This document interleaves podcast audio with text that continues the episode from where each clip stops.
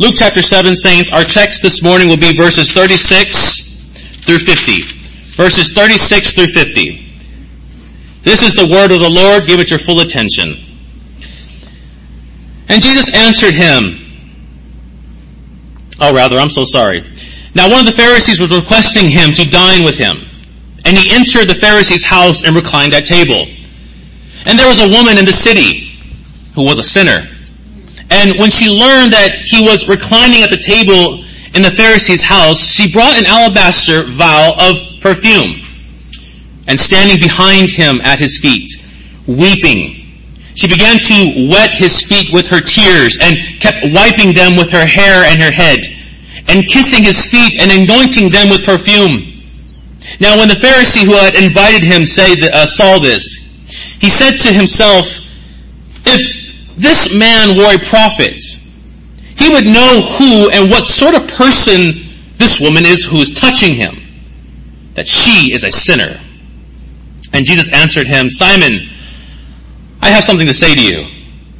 And he replied, say it, teacher. A moneylender had two debtors. One owed 500 denarii and the other 50. When they were unable to repay, he graciously forgave them both. So which one of them loved more? Simon answered and said, I suppose the one whom he forgave more. And he said to him, you have judged correctly. Turning toward the woman, he said to Simon, do you see this woman?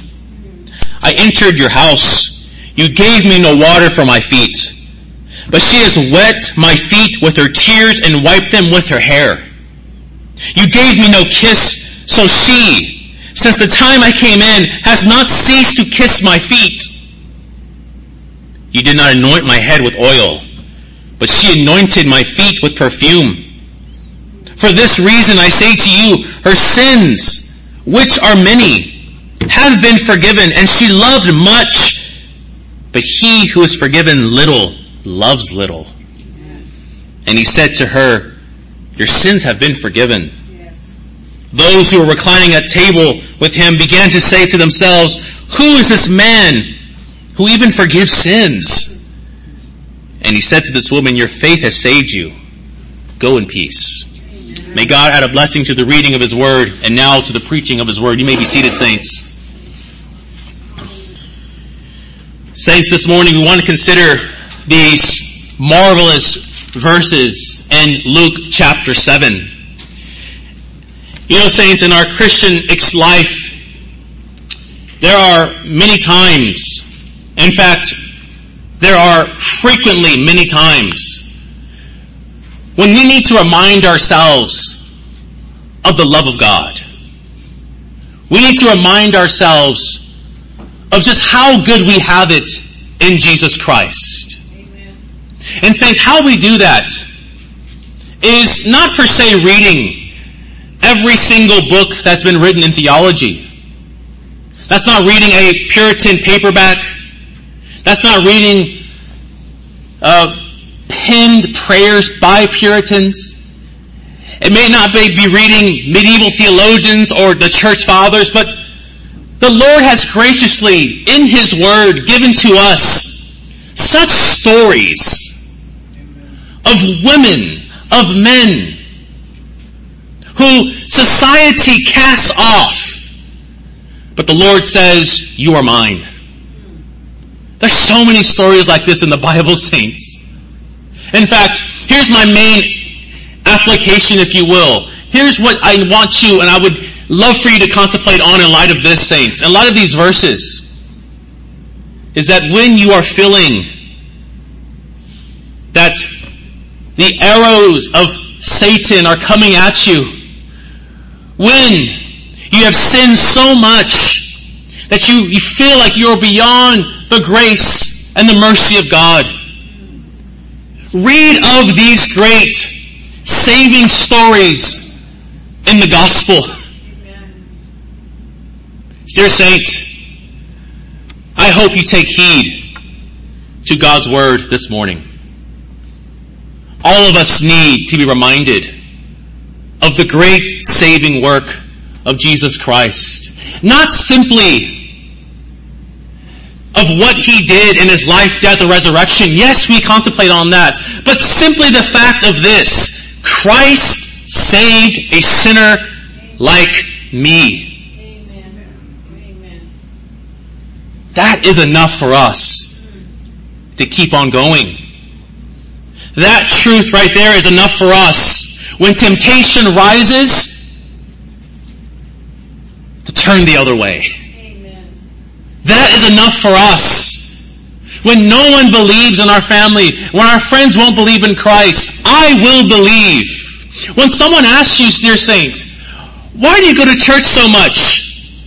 Morning, afternoon. Why? Why do you talk this way? Why when there's a situation you want to pray with me? Saints, a great answer, which might be the only answer is this, because I love him. Because of what he's done for me. And saints, we see such great love in this sinner who was saved by God's grace. You know, saints, there are people in the Bible who we can say, I'm like this person, and I'm like this person. But saints, collectively today, we all are like this woman. This woman, in her story, a sinner saved by the grace of God is all of our story. But saints, what I want to propose to you and the challenge I propose to you this morning is this. Is that in light of God saving us by such grace, lavishing upon us such mercy, and giving to us His Son, in light of that, do we act like this woman? Do we show such thankfulness like this woman? Yes, we are like this woman. We are saved by God's grace. But what's the after effect of being saved by such grace? How do we act now? And this woman will teach us, saints, how to act like we've been saved. First, let's set the scene. Verse 1 says, Now one of the Pharisees was requesting him to eat with him, and he entered the Pharisee's house and reclined at table. The scene starts off with Jesus being invited into a Pharisee named Simon's house for dinner. Now notice saints, our text says that the Pharisee was requesting Jesus to eat with him. In other words, this Pharisee has been wanting to eat with Jesus. That this is not the first invitation from Simon to Jesus. This might have been the third. This might have been the fourth. This might have been the fifth invitation for Jesus to come and eat with Simon, the Pharisee. The Pharisee was intrigued by Jesus. He wanted to have a sit down with Jesus. But saints, we ought to think that this Pharisee wants to get to know Jesus so that he can be saved. We ought to think that automatically. We ought to think that this Pharisee invited Jesus over so that he could become best friends with Jesus. mind you, at this point in Christ's ministry, he's becoming a big name. So Simon is not interested really in rubbing shoulders with Jesus in order to boost his own popularity. Because all the Pharisees, we could say all of his homeboys, all of his friends, they don't like Jesus. Rather, we see from this text that this Pharisee invited Jesus over, he could say, in order to examine our Lord. Or in words that we might are accustomed to hearing, to size Jesus up. To see what this man from Nazareth, this man from Galilee is all about. And we see the saints first. And the way in which Jesus was treated when he arrived at the dinner. If there's anything that should capture you first and foremost in this text, it is the way in which Jesus was treated when he walks in.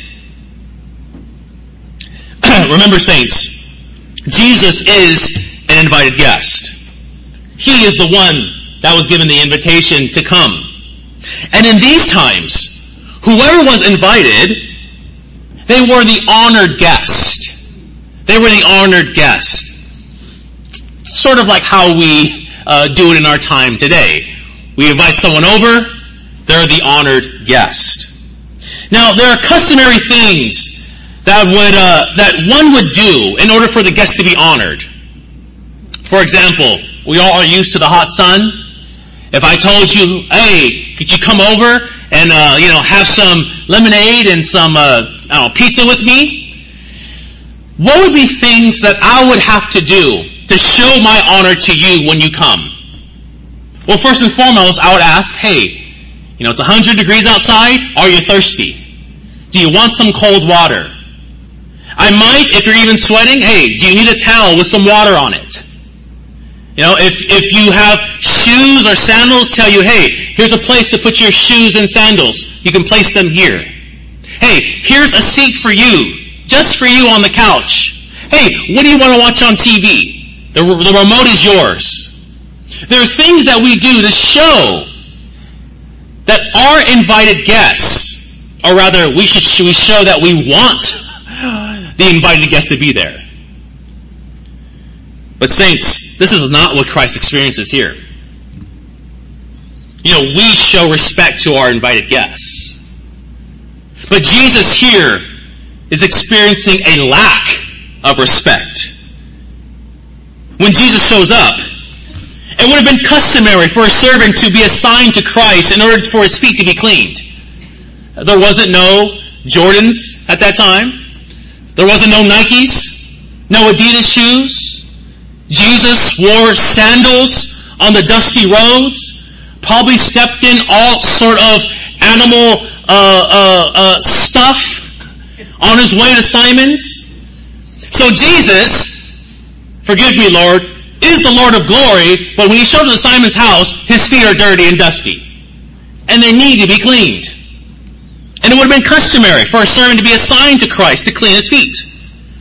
When Jesus arrived, it would have been customary for the host to greet Jesus with a kiss. If I come over to your house, the first thing you would probably expect of me is for me to shake your hand. For me to give you a hug. Jesus comes in, hey Jesus, and they turn around. No kiss? Maybe no handshake? When Jesus arrived, it would have been customary for one to come and pour some sort of fragrant olive oil upon Christ's head. So when Jesus walked around the house, he walks around the dinner, the people would smell the significance of the guest. They would know automatically from the from the oil on Christ's head that this is the honored guest of the house. Does Jesus get that? No, he doesn't. Jesus, even from a customary perspective, of what people did in this day did not receive it. He received the uttermost disrespect as he enters into this dinner. None of these customary actions happened to Jesus. And we know this from our text. Jesus tells Simon in verse 44 through 46, I entered your house, you gave me no water for my feet. You gave me no kiss. You did not anoint my head with oil. In other words, Simon, you treated me lesser than the common man. You treated me worse than your servants. That is what you did to me. Jesus walks in, feet dusty and dirty, head probably dripping with sweat, and he does not receive the proper honor that is due to him. Now, saints, we might say, man, Simon, look at this guy. He does not give the Lord of glory all the honor and due respect that he's due. He treats him less than the common man, but saints, we gotta stop there, first and foremost. Because we too can fall victim to Simon's folly. We too, you know, the Lord of glory entered into Simon's house and didn't receive the proper honor and due. Well, how many of us though on Sunday morning come into God's house and not give Him the proper honor and respect that He's due. So it's not just Simon is in error, but even us today. You know, saints, Jesus Christ is actually here. Spiritually. Doesn't mean no less physically though. He's actually really here. And even in the way in which we are posturing ourselves when we listen to the preached word, mind you again, if the preached word is Christ speaking to his sheep, it is not merely Isaiah preaching, but it is God speaking to you. And we have to ask ourselves, I'm in Christ's house. What type of honor and respect am I giving to him? Am I giving the same honor and respect that Simon gave to Christ? Am I giving to Christ the very same customary things that I would give if my teacher was speaking to me, if the president was here, if my mommy and daddy sat me down to talk to me? In other words, saints, we aren't to think that we are better than Simon. Because sometimes we cannot be. Sometimes we are on the same level with Simon. But Christ doesn't complain about it. He walks in, reclines at table. They didn't have chairs at that time, so probably sat on a pillow or something, right? He lays down uh, uh, on the table or uh, beside the table. And what happens next? The next event that happens changes the whole dinner. Verse 37. And there was a woman in the city who was a sinner. In verse 37, we are introduced to this woman. Now, saints, we don't know the origins of this woman. We don't know where she came from. We don't know who our mom our dad is. We don't know if she has any children or not. We don't know her favorite food, favorite color, favorite sports team. We don't know anything about this woman. But the Bible gives us only one detail that we are to be concerned about. And that detail is this. She was a sinner. That's the only thing we know about this woman. That this woman was a sinner. Now this detail, saints, should not be overlooked. In fact, it is this detail here that makes verses 37 through 50 so remarkable. In other words, this detail here is the black velvet backdrop of this whole scene. Now when St. Luke tells us that this woman is a sinner, we're to think that, yeah, so what? We're all sinners. What's the big deal? If you were to say, there was a man there named Isaiah who was a sinner. We would say, no surprise there. Insert your name. And she or he was a sinner. No surprise there. We're all sinners. But yet this woman, this woman here, she was a professional sinner. She was a professional sinner. This woman lived her life of sinning.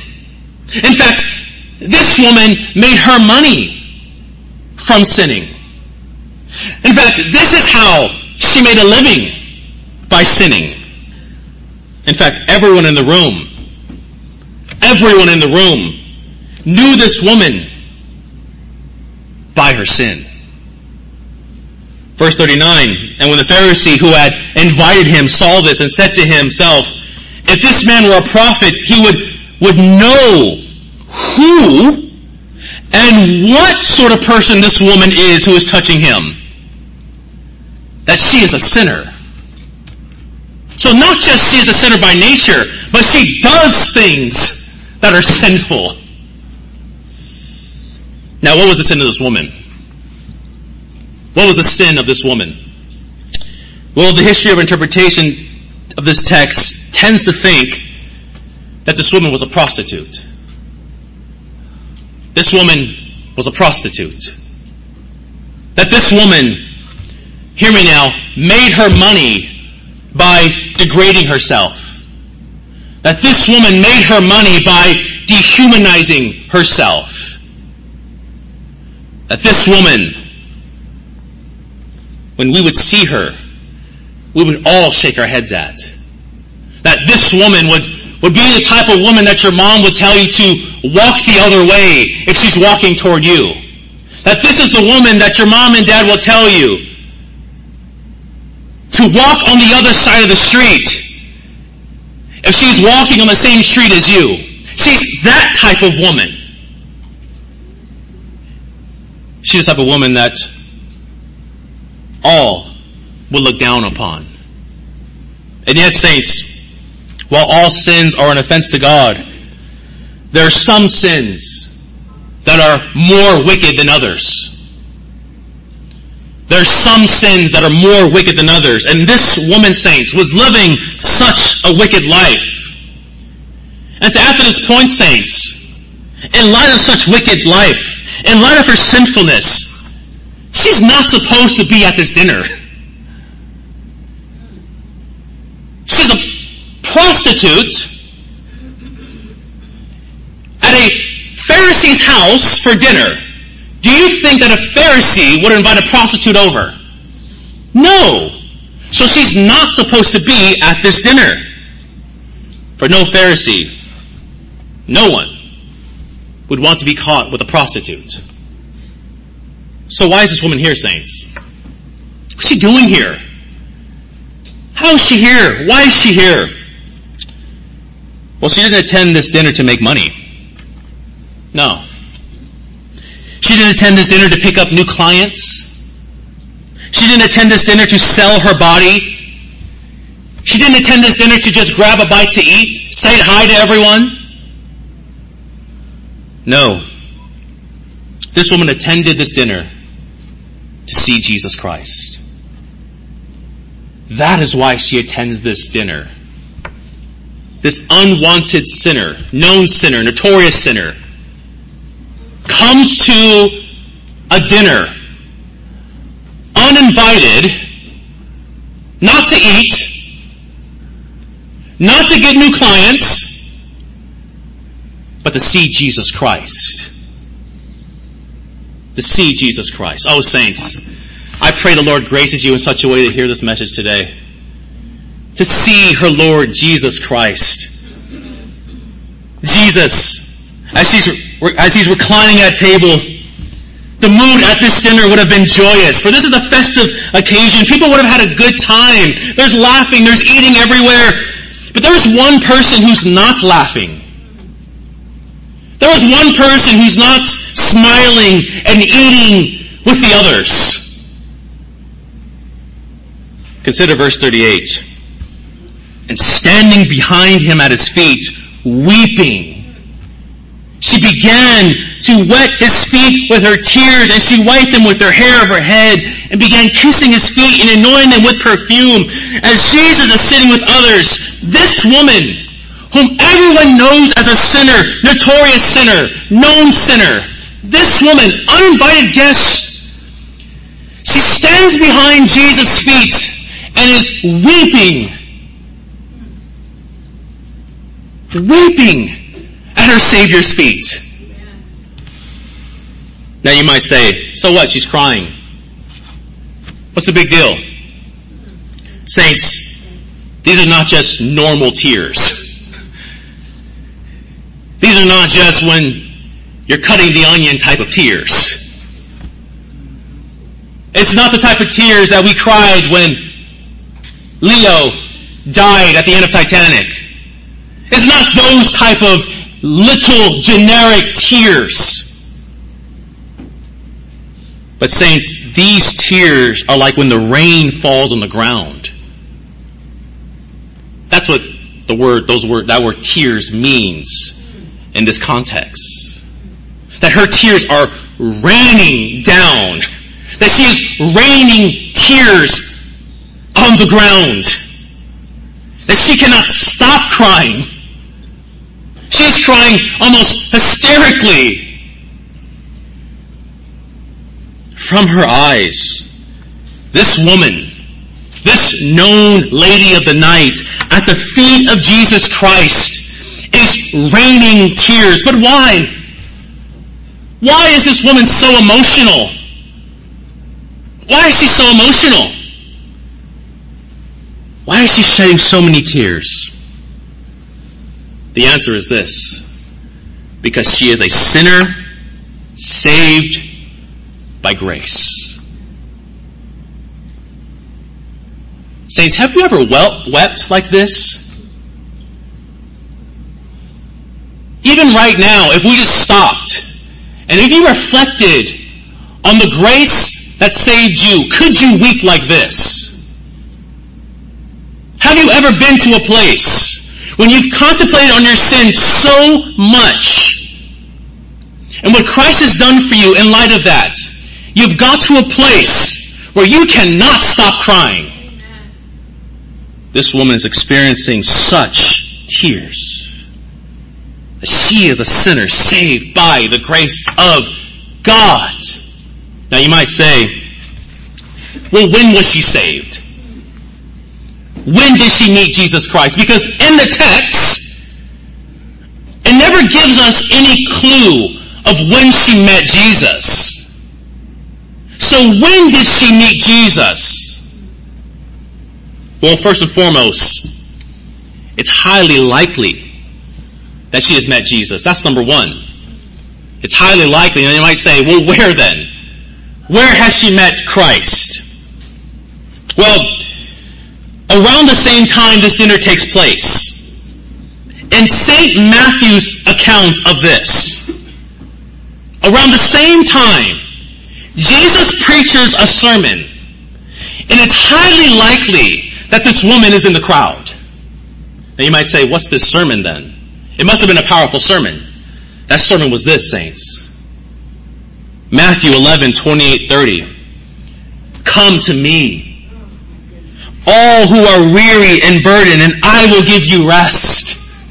Take my yoke upon you and learn from me, for my, for I am gentle and humble in heart, and you will find rest for your souls, for my yoke is comfortable and my burden is light. It is highly likely that this woman is in the crowd. That this woman hears these words from this man. Imagine, saints, what her feeling was when she heard these words from Christ.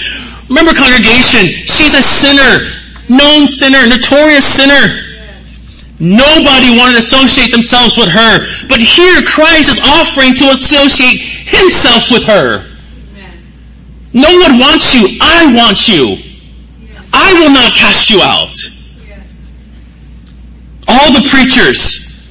Imagine all the preachers and the Pharisees and the teachers of, their, of that day shutting the doors from this woman saying, you cannot come in and worship. No preacher would talk to her this way. They would say, get away from me. You're a sinner. But here Christ is saying to this woman, come to me. No strings attached. Come to me and I will not cast you out. For the first time in a long time, she hears words from a man who's not trying to degrade her.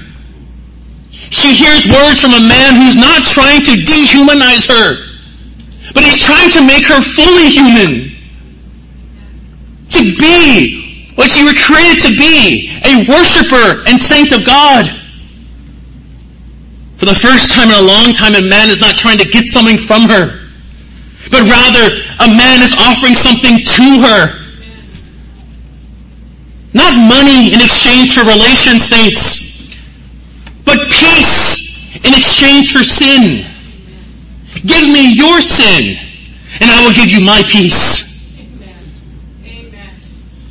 This woman heard this message, and by the grace of God, she said yes to this message. She said, yes, I will come.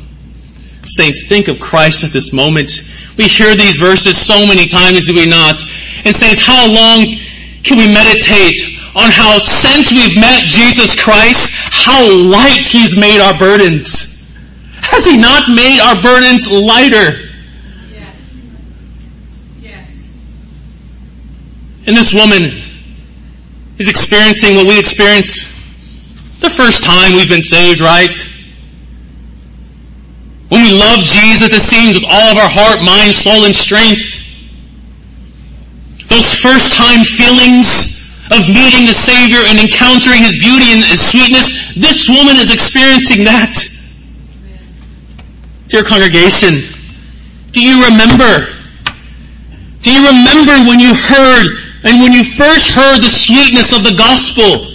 Do you remember that, saints?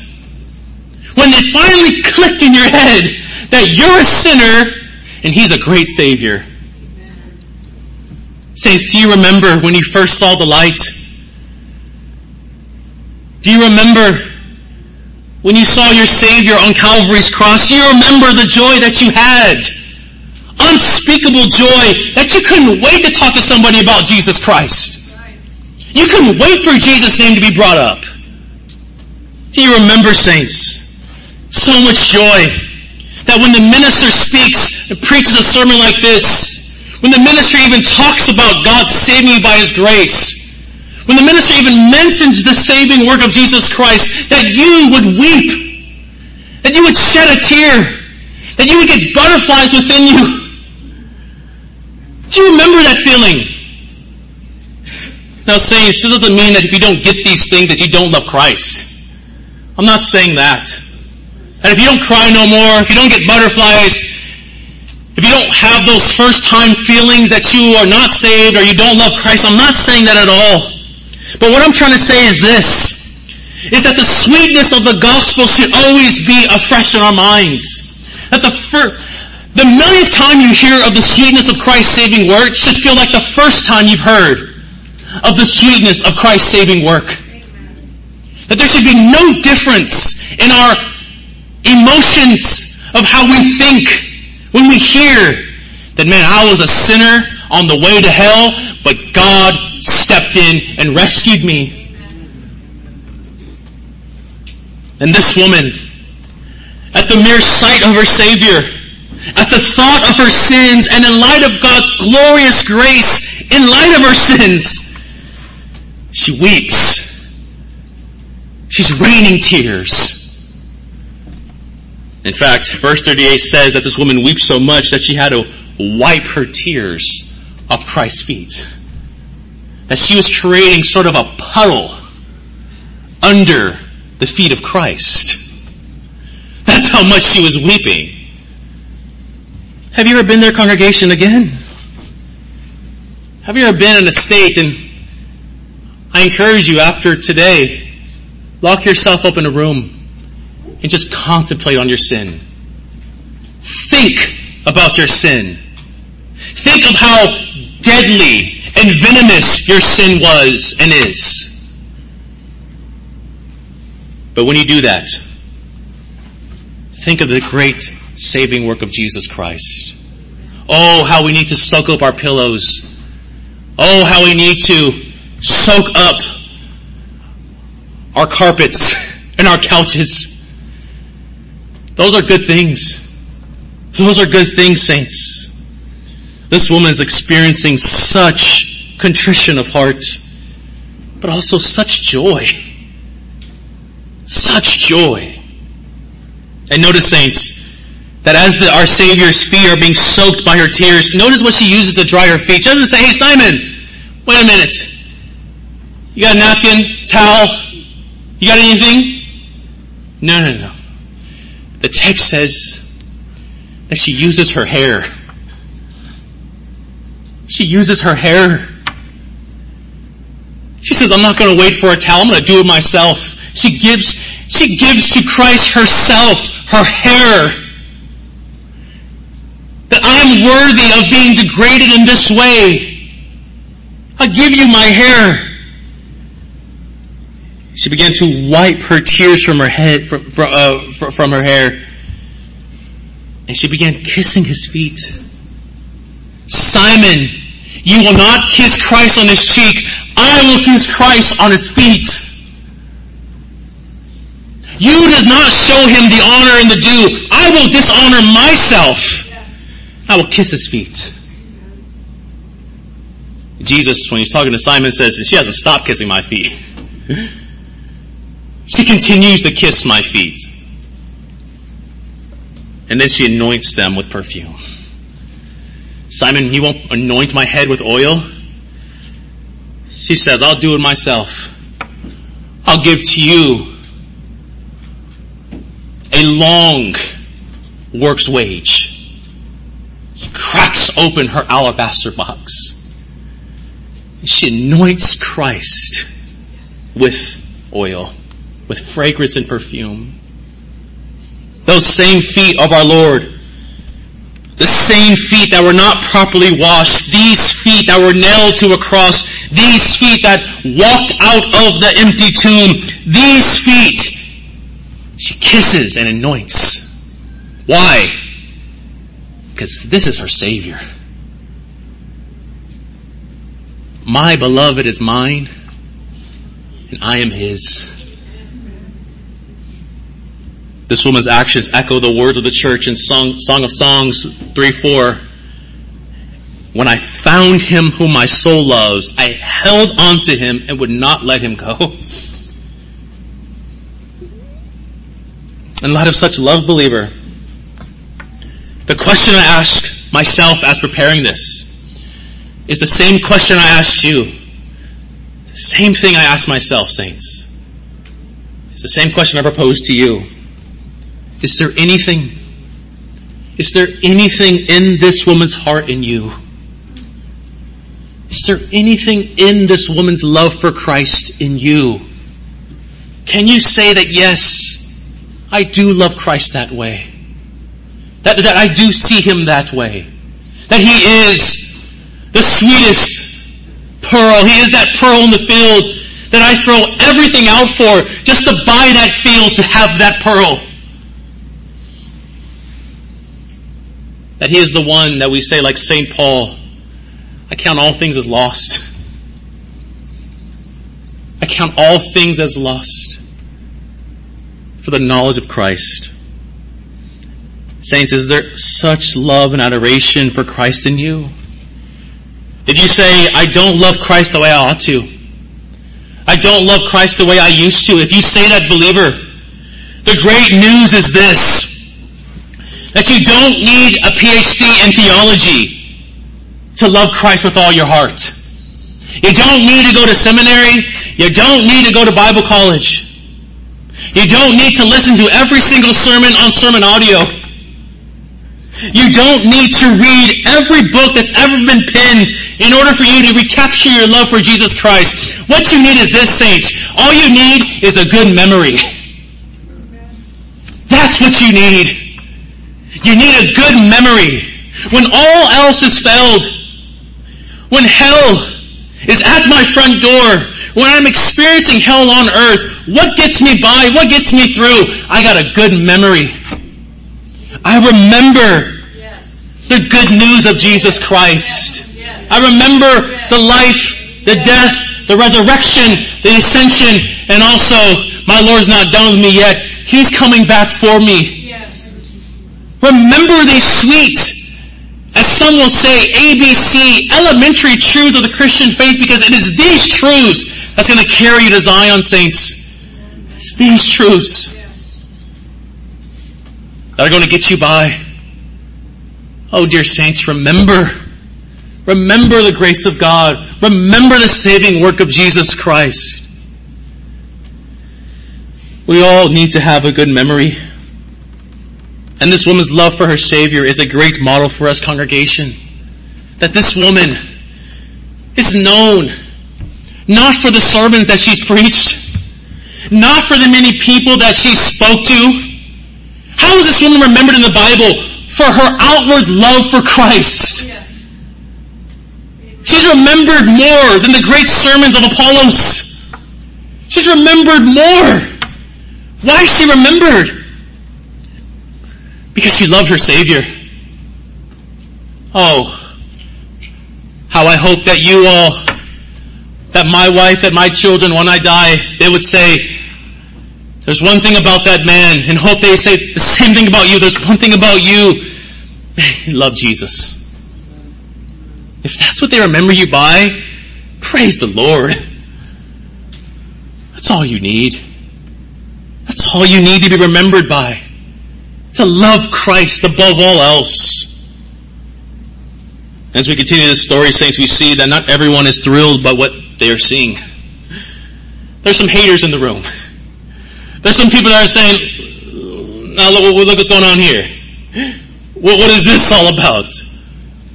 Verse 39, now when the Pharisee had invited him saw this, he said to himself, notice, to himself, not out loud, to himself, if this man were a prophet, he would know who and what sort of person this woman is who is touching him. And she's a sinner. Simon says to himself in his mind, look at this here. If this man was a prophet, he would know that this woman is evil. And she does evil. Notorious sinner. Now notice, Jesus, though, he reads his heart.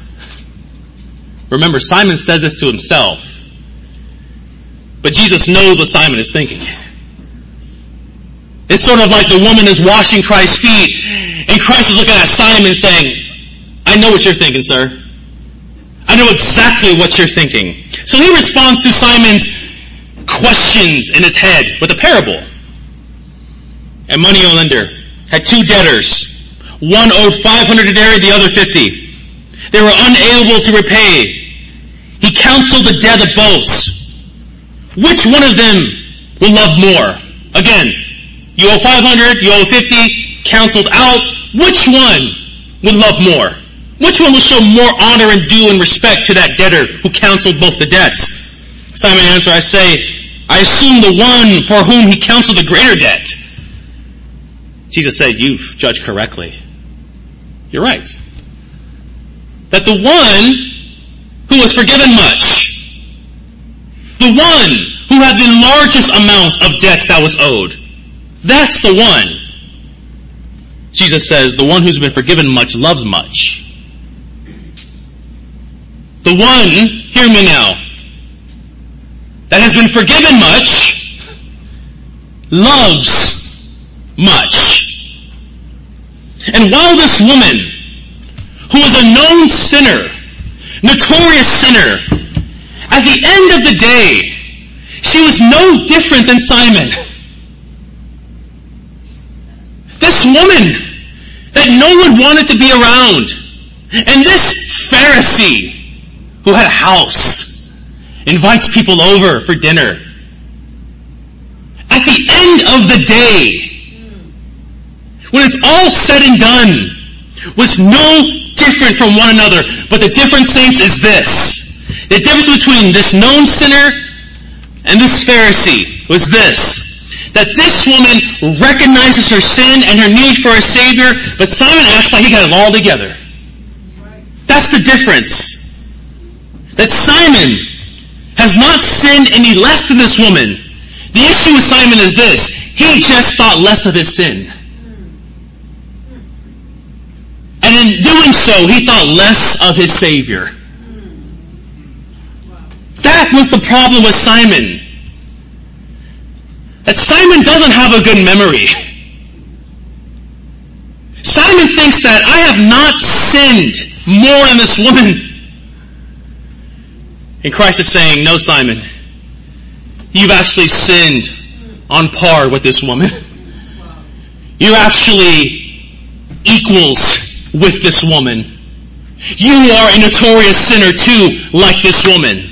She does it in the dark. You do it in the day. Oh, congregation, how we need to view our sin and what Jesus Christ has done for us in light of such wicked sin like this woman.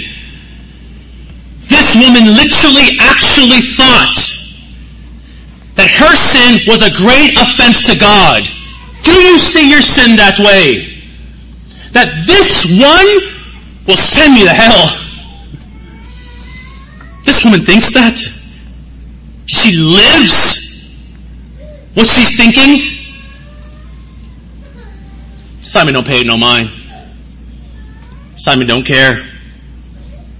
Saints of God, we need to act like we've been forgiven much. We need to talk like we've been forgiven much.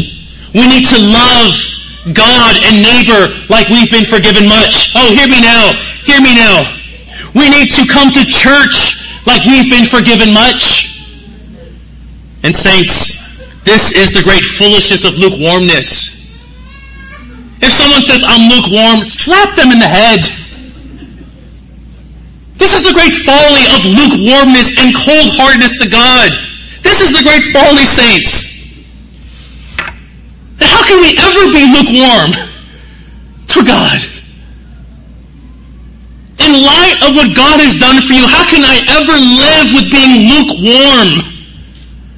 How can I ever live having a cold heart toward God in light of all of what He has done for us? Since we have been forgiven much, how can we ever live on the fence? The needle in the middle toward God. How? It's utterly absurd. Think of our past life saints. Think of you and what you used to do. Oh, how you used to follow all of, you used to do your sin with the utmost passion. You would look for your sin. Oh, why can't we follow Christ that way with such passion? We follow our passions with such desire. Why can't we follow Christ and love Christ and give to Christ all of our allegiance in the same way we gave our love, desire, and allegiance to our sin. Why can't we do that? Oh, saints, how we need to have a good memory of what Christ has done for us. And not just have a good memory and just leave it there, but saints, live in light of it. Live in light of such memory. Live in light of such forgiveness, of such grace.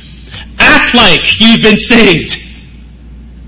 Act like you've been redeemed.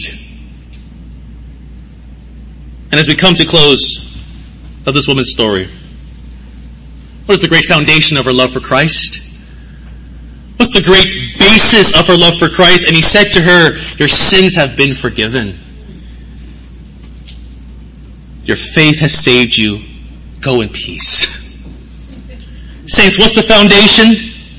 What's the reason for this woman's love for Christ? Well, simply put is this. It's Christ's love for her. That's the reason why I love Christ. We love because He first loved us. And oh, how His love is so much better than mine. We'll talk about that in the afternoon. Oh, how His love is so much better than mine. Christ reassures her of His love for her and He says, your faith has saved you. Now don't go backward. Don't ever call up a man for money. No man will give you peace the way I do. Now I give you my peace and go and be well. What sweet words those are, saints. oh, how I hope they never lose the sweetness for any of you. Your faith has saved you. Not by works. Not by church attendance. Not by money. By merits of my own. But by belief upon the Lord Jesus Christ. Upon that belief, we have peace. A peace that the world can't know, a peace that the world can't buy, a peace that the world doesn't understand, but oh, a peace that they need and that they want. The world is looking for that peace. Saints of God, you have that peace in Jesus Christ. We may not have all the riches in the world, but man, we have the wisdom. We have all the treasures that are hidden in Jesus Christ those words, saints. Your faith has saved you. Go in peace. Those words are as sweet and comforting then as they are now. They're sort of transcendental statements that they never go out of style. They never lose its luster or umph. Christ's blessing to this saved sinner is to remind us of the glorious news of the gospel. And saints, as I close, what's the glorious news of the gospel? It's this. That even the worst sinners can touch God through Jesus Christ. Wait a minute, wait a minute. I was a drug addict. Christ is for you. I had an abortion when I was younger. Christ is for you. I used to deal with homosexual sin. Christ is for you. I had a divorce. Christ is for you. I used to sell my body. Christ is for you. Christ is a friend of sinners. And oh, saints, how we need to be reminded of such friendship that we have with Christ. And He comes near to us in such a way that He tells us those same words that He tells this sweet and dear sinner who was saved by God's grace that your faith has saved you. Let's live as if we have peace. Let's pray.